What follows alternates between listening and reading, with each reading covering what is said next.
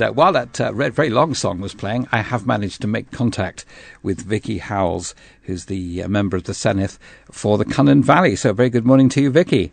Good morning, Terry. You're busy uh, at the Senedd, are you today?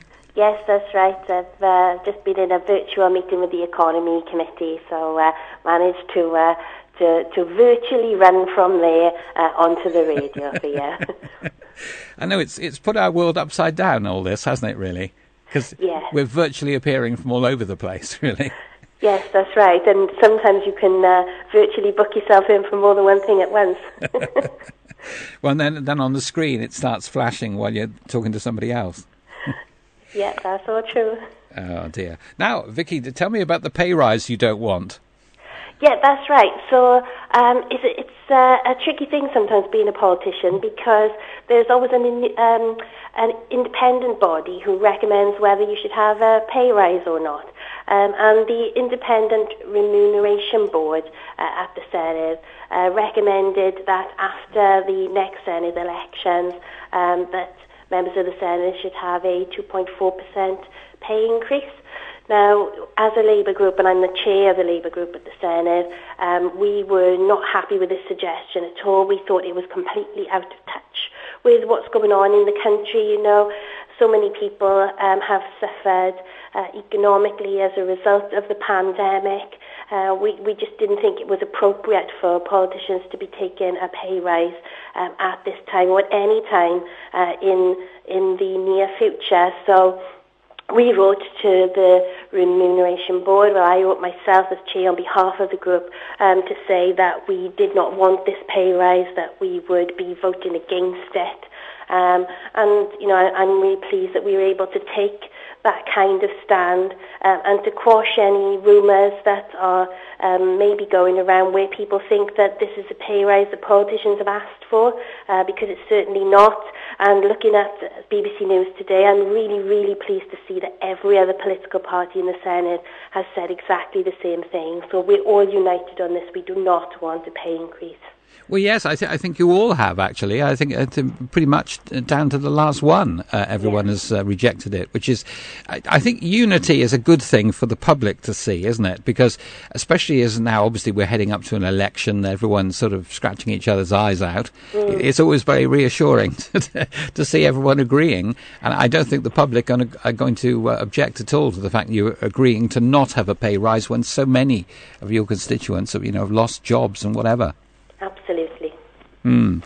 Now, here we are with, with COVID. Now, it's something I've, I've sort of noticed in the last few weeks. Obviously, the figures, the infection figures, are going down or have been going down, but they yeah. seem to have stopped going down now.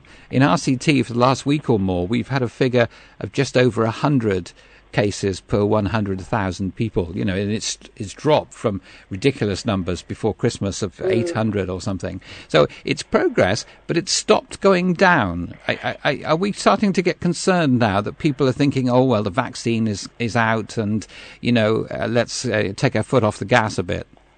Well, you're quite right, Terry, in your analysis of the, the figures, and it's something that we were talking about at our weekly meeting with the Health Board um, on Thursday um, of last week. Uh, so it's always difficult to try and unpick, you know, why figures may be plateauing like that.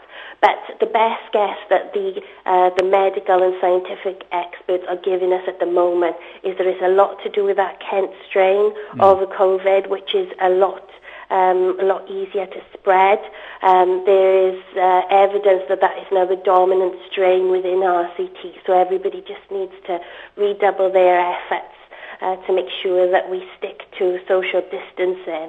And I would say an special plea for all those who've had their first dose of the vaccine as well to make sure that they recognise that it doesn't mean that they can, you know, free themselves and go back to normal life straight away. We all wish that that could happen, but you've really got to wait until you've had the second dose um, and you've had the, the time period that's elapsed since that to be given the all clear. So we are, you know, we're on the home straight here, but there's still a long way to go, and people need to to just take that extra bit of caution now. I think.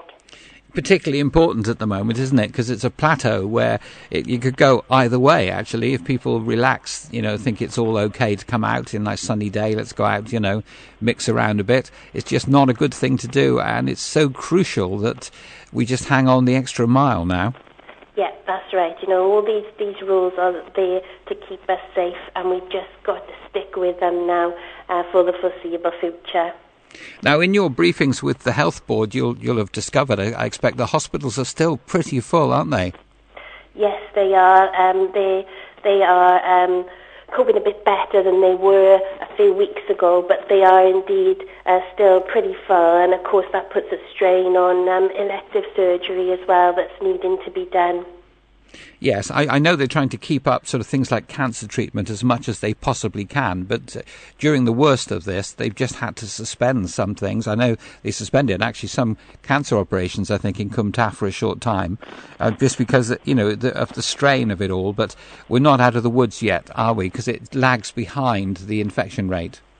Yeah, that's right. It does lag behind the infection rate. I mean, the, a lot of the, the hospital stats are um, people who are over 75 um, who, when they catch COVID, uh, do generally find it more difficult to cope with and need that uh, hospital treatment. So the good thing is now, as we've seen our more elderly residents being vaccinated, we can hope and we can keep our fingers crossed that that will be feeding through and hospital admissions will decrease, but it is just a waiting game at the moment.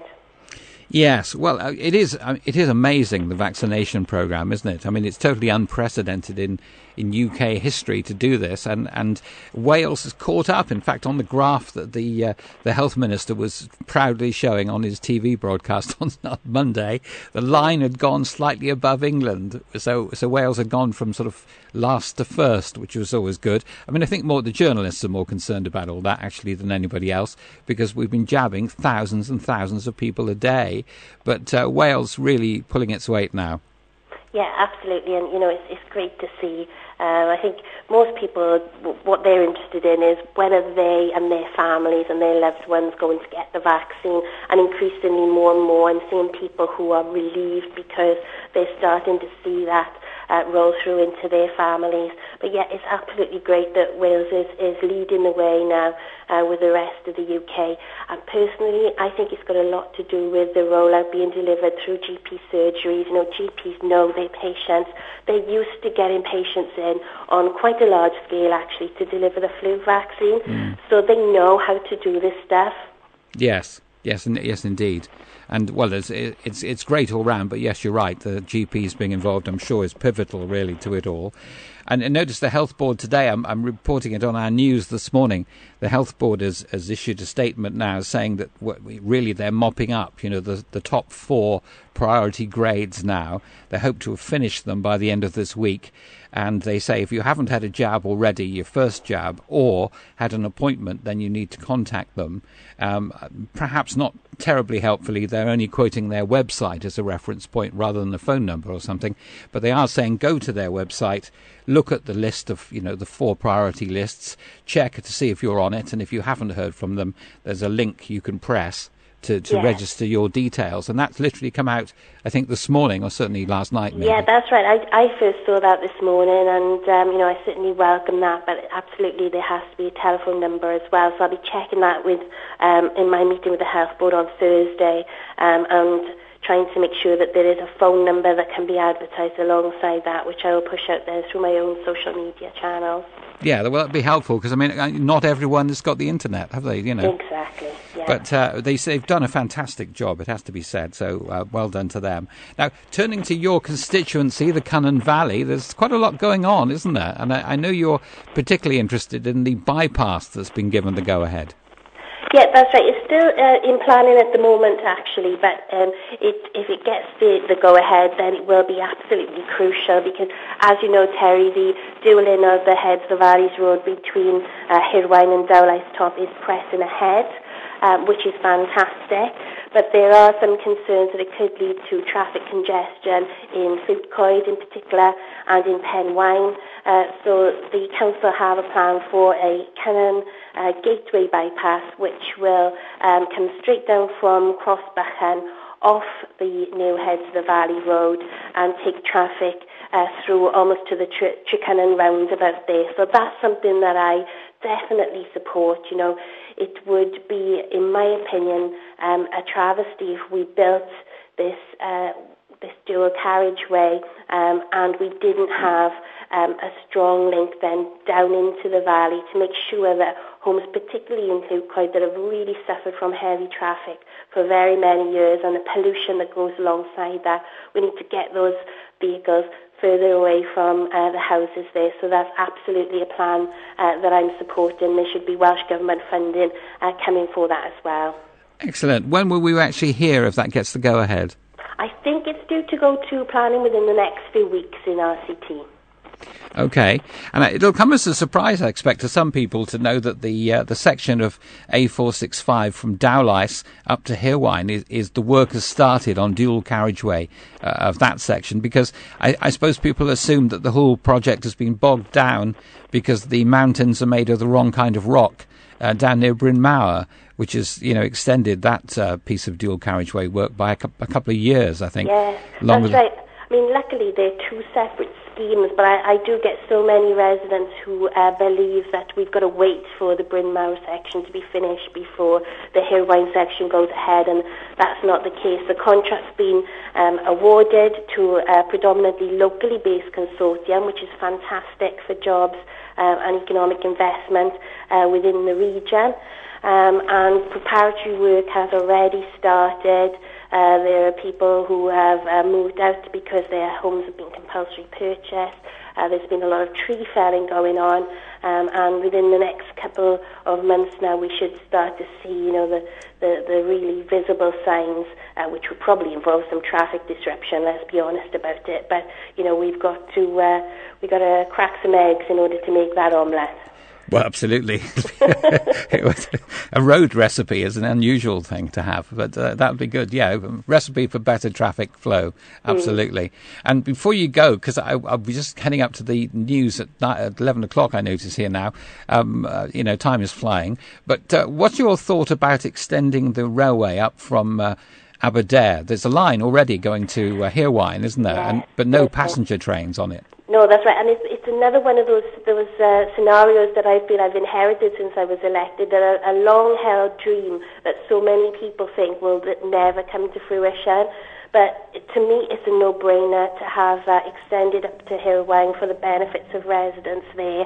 Um, and I'm working hard behind the scenes together with Andrew Morgan, um, the leader of Rhondda Cynon Taf Council, to see, you know, how it could be made feasible. Are there any more cost-effective ways of doing it? For example, using the kind of shuttle train that we see at the moment between um, Cardiff, Queen Street, and Cardiff Bay, so that we don't need to, um, you know, make a pitch for electrifying the, the, the rail the whole way up, but we could have shuttle going up um, Aberdare, Hirwaun.